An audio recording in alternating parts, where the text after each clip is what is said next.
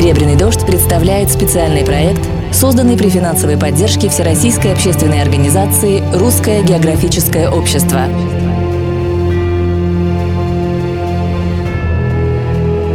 Российские экспедиции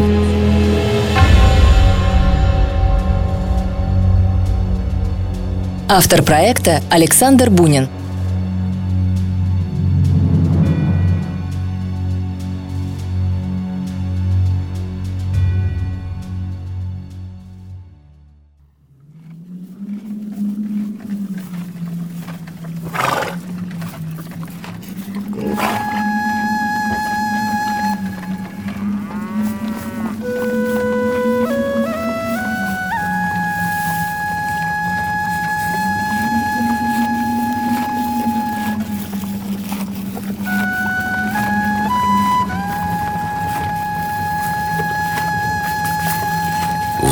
1889 года из монгольской Урги выходит караван буддийских паломников. Через сухие степи, горные перевалы, пустыню Гоби, преодолевая смертельные опасности и непогоду, девять месяцев они добираются до своей цели, до самого закрытого города мира, столицы Тибета Лхасы. Среди путников находится специальный политический агент Азиатского департамента Министерства иностранных дел Российской империи, посланник Русского географического общества Гамбажаб Цыбиков –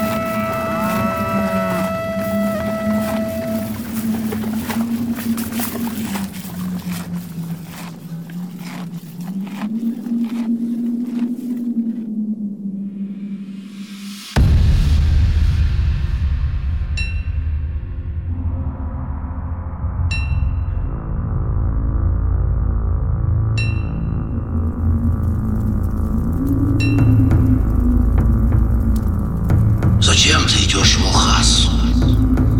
Что тебе нужно в обители богов? Ум свой постичь, освободиться от страдания, достижения счастья.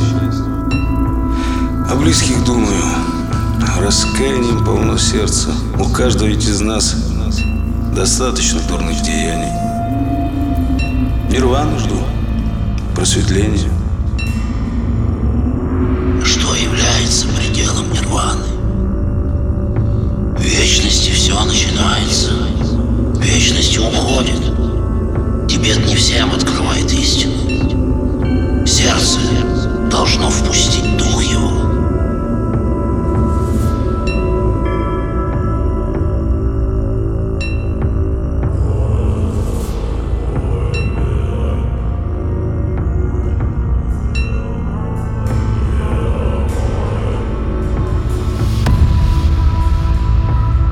Долгий путь российского путешественника чуть было не закончился трагически уже перед самой Лхасой.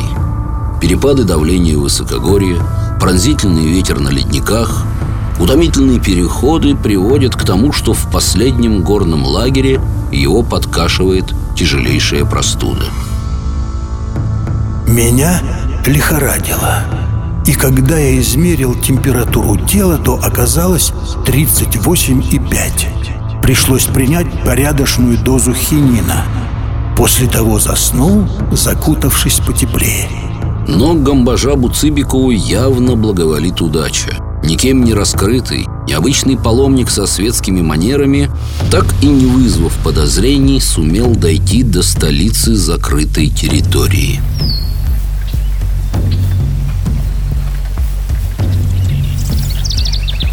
Версты четыре не доезжая до Алхасы, мы встретили одного монгольского ламу, вышедшего навстречу монгольским паломникам. Он был послан по обычаю халхасским мецанам монастыря Брайбуна для указания богомольцам квартир знакомых. Услыхав о приезде бурят от прибывших в город, бурятский лама Гончок встретил меня со спутниками за городом и, осведомившись о моей родине, повел к земляку моему Данпелу Суходоеву, у которого я и остановился. Пройдено за этот день было 20 верст. Оказавшись в городе, путникам предстояло заняться продажей лошадей, которых они привели из Монголии. Животных развьючили у дома, и вскоре потянулись первые покупатели, прослышав о свежем выгодном товаре. Монголии и Тибете, как, вероятно, и везде в Китае, во все времена было принято отчаянно торговаться. Продавец запрашивал много больше, чем стоило ему имущество, покупатель же стремился дать много меньше. Ай, смотри, лошак крепкий какой! Жеребчик каурый, ноги все целые, шея закаленная 30 монет всего, посмотри тут. Э, нет, не уговаривай. Сказал, не возьму Хочу вон ту кобылицу соврасую с белым ртом. Сколько хочешь? Это хорошая кобылица, очень хорошая. Будда знает, она без седла сюда шла. Совсем здоровая. 50 монет Эй, зачем 50? Это много совсем. Сбавляй давай. Вон смотри, грива спутана на хвосте Копыта не целые Хочешь 25?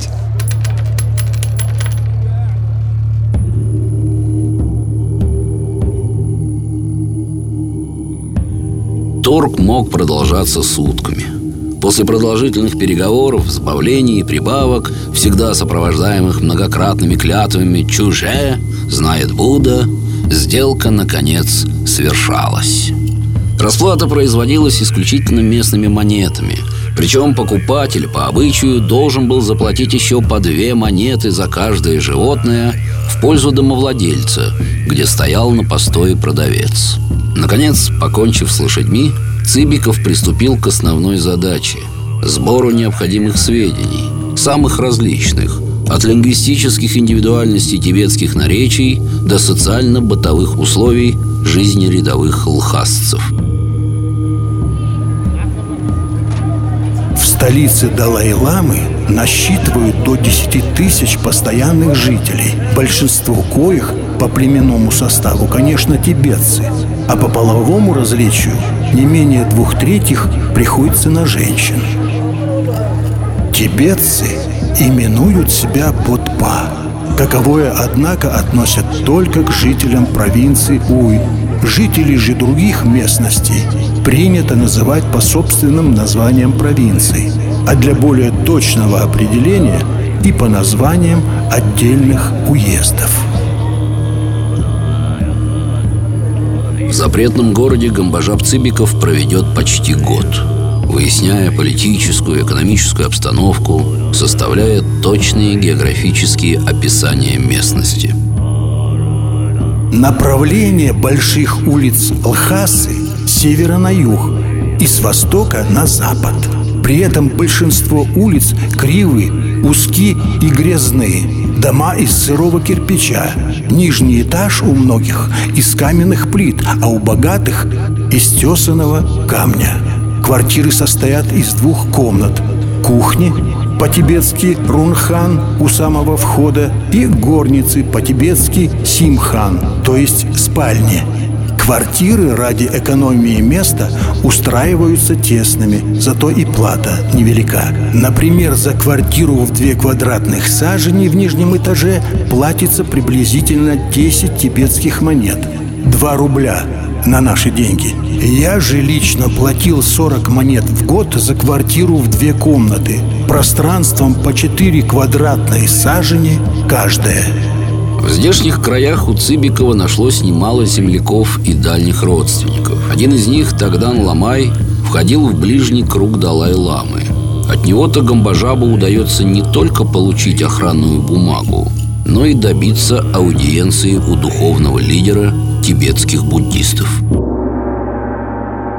4 февраля 1901 года я пришел на поклонение к Тхуптен Гиацо Далай-Ламе XIII. Владыка принял от меня дарственный платок хадак и благословил, прикоснувшись к моему темени. Затем он положил мне на шею связанный из шелковой материи узелок – это охранительный талисман, освященный дуновением после прочтения особого заклинания. Из всех паломников, бывших на приеме, охранительный талисман получил только я. Говорят, что особого расположения Далай-ламы Цыбиков удостаивается из-за уникальной формы головы, которое, согласно легендам буддистов, встречается лишь у мудрецов, якобы без видимых швов между лобной и теменными частями. Спустя много лет, вероятно, это послужит причиной ужасной истории, что когда было решено перезахоронить Гамбажаба Цыбикова, его могила оказалась разрытой, а труп – обезглавленным. Старики-буряты считали, что из черепа ученого изготовили священную чашу Габалу – ведь посетив саму Лхасу, путешественник говорил там с Далай-ламой, живым богом по убеждениям буддистов.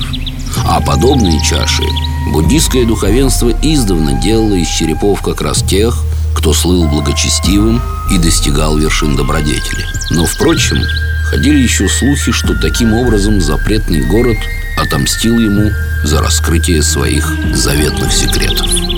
Тибет – это больше, чем название – больше, чем место на карте и даже больше, чем центр мирового ламаизма.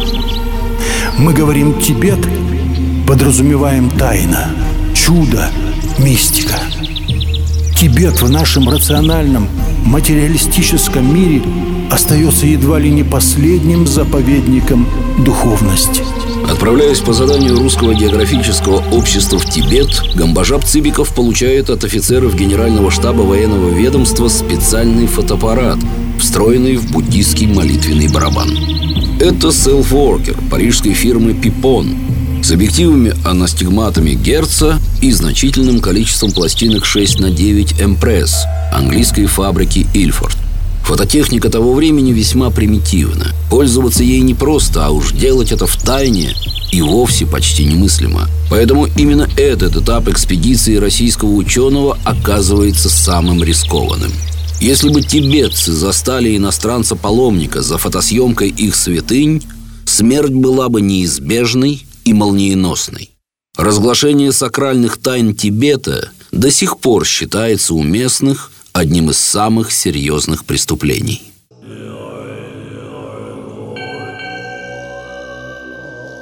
Все, что мне удалось снять в Лхасе, сделано с весьма далекого расстояния. Фотографирование сооружений, монастырей, окружавших Лхасу, дворец Далай-ламы Патала я запечатлевал на рассвете, когда городские улицы пусты и безлюдны. Тибетские фотографии Цибикова воистину уникальны. После завершения экспедиции Русское императорское географическое общество издаст их в специальном подарочном альбоме, который великодушно будут презентовать иностранным коллегам. Это являлось безусловным подтверждением победы в исследовании Тибета и изящной демонстрацией триумфа российской разведки. Вы видели этот русский, как его, этот Цыбиков сделал десятки непостижимых фотокарточек Тибета, самого таинственного места на планете. Превосходно! Нам нужно срочно телеграфировать в Берлинское бюро, чтобы они купили для нас эти снимки русских. Окей, сэр, но они уже сказали, что денег не возьмут и просят считать это подарком. Любопытно, но всемирно известный американский журнал National Geographic в начале 20 века фактически был спасен от банкротства благодаря фотографиям Цыбикова. Именно с них начинается ныне хорошо узнаваемый фирменный стиль прославленного издания. Фоторепортаж, снятый по особому стандарту. Снимать либо то, что до тебя никто не снимал, либо так, как никто не снимал. Документальная правда из самого сердца Тибета, Лхасы – практически моментально поднимает тиражи журнала и делает его невероятно популярным среди миллионов читателей. И лхасские снимки российского путешественника были самыми первыми. Если взглянуть на карту Азии, то можно заметить, что именно Тибет находится на самой ее верхушке, одновременно являясь сердцем. И тот, кто контролирует это сердце, держит в своих руках всю Азию. Родину Гамбажап Цыбиков возвращается через два года. В связи с большим политическим интересом почти все министерства и ведомства внимательно изучают труды экспедиции, стремясь найти им практическое применение. Еще через год, летом 1903-го, Перед членами Русского географического общества звучит доклад отважного исследователя и демонстрируются фотографии Лхасы, запретного города, далекого и загадочного Тибета. В программе использованы подлинные архивные очерки и труды экспедиций Русского географического общества –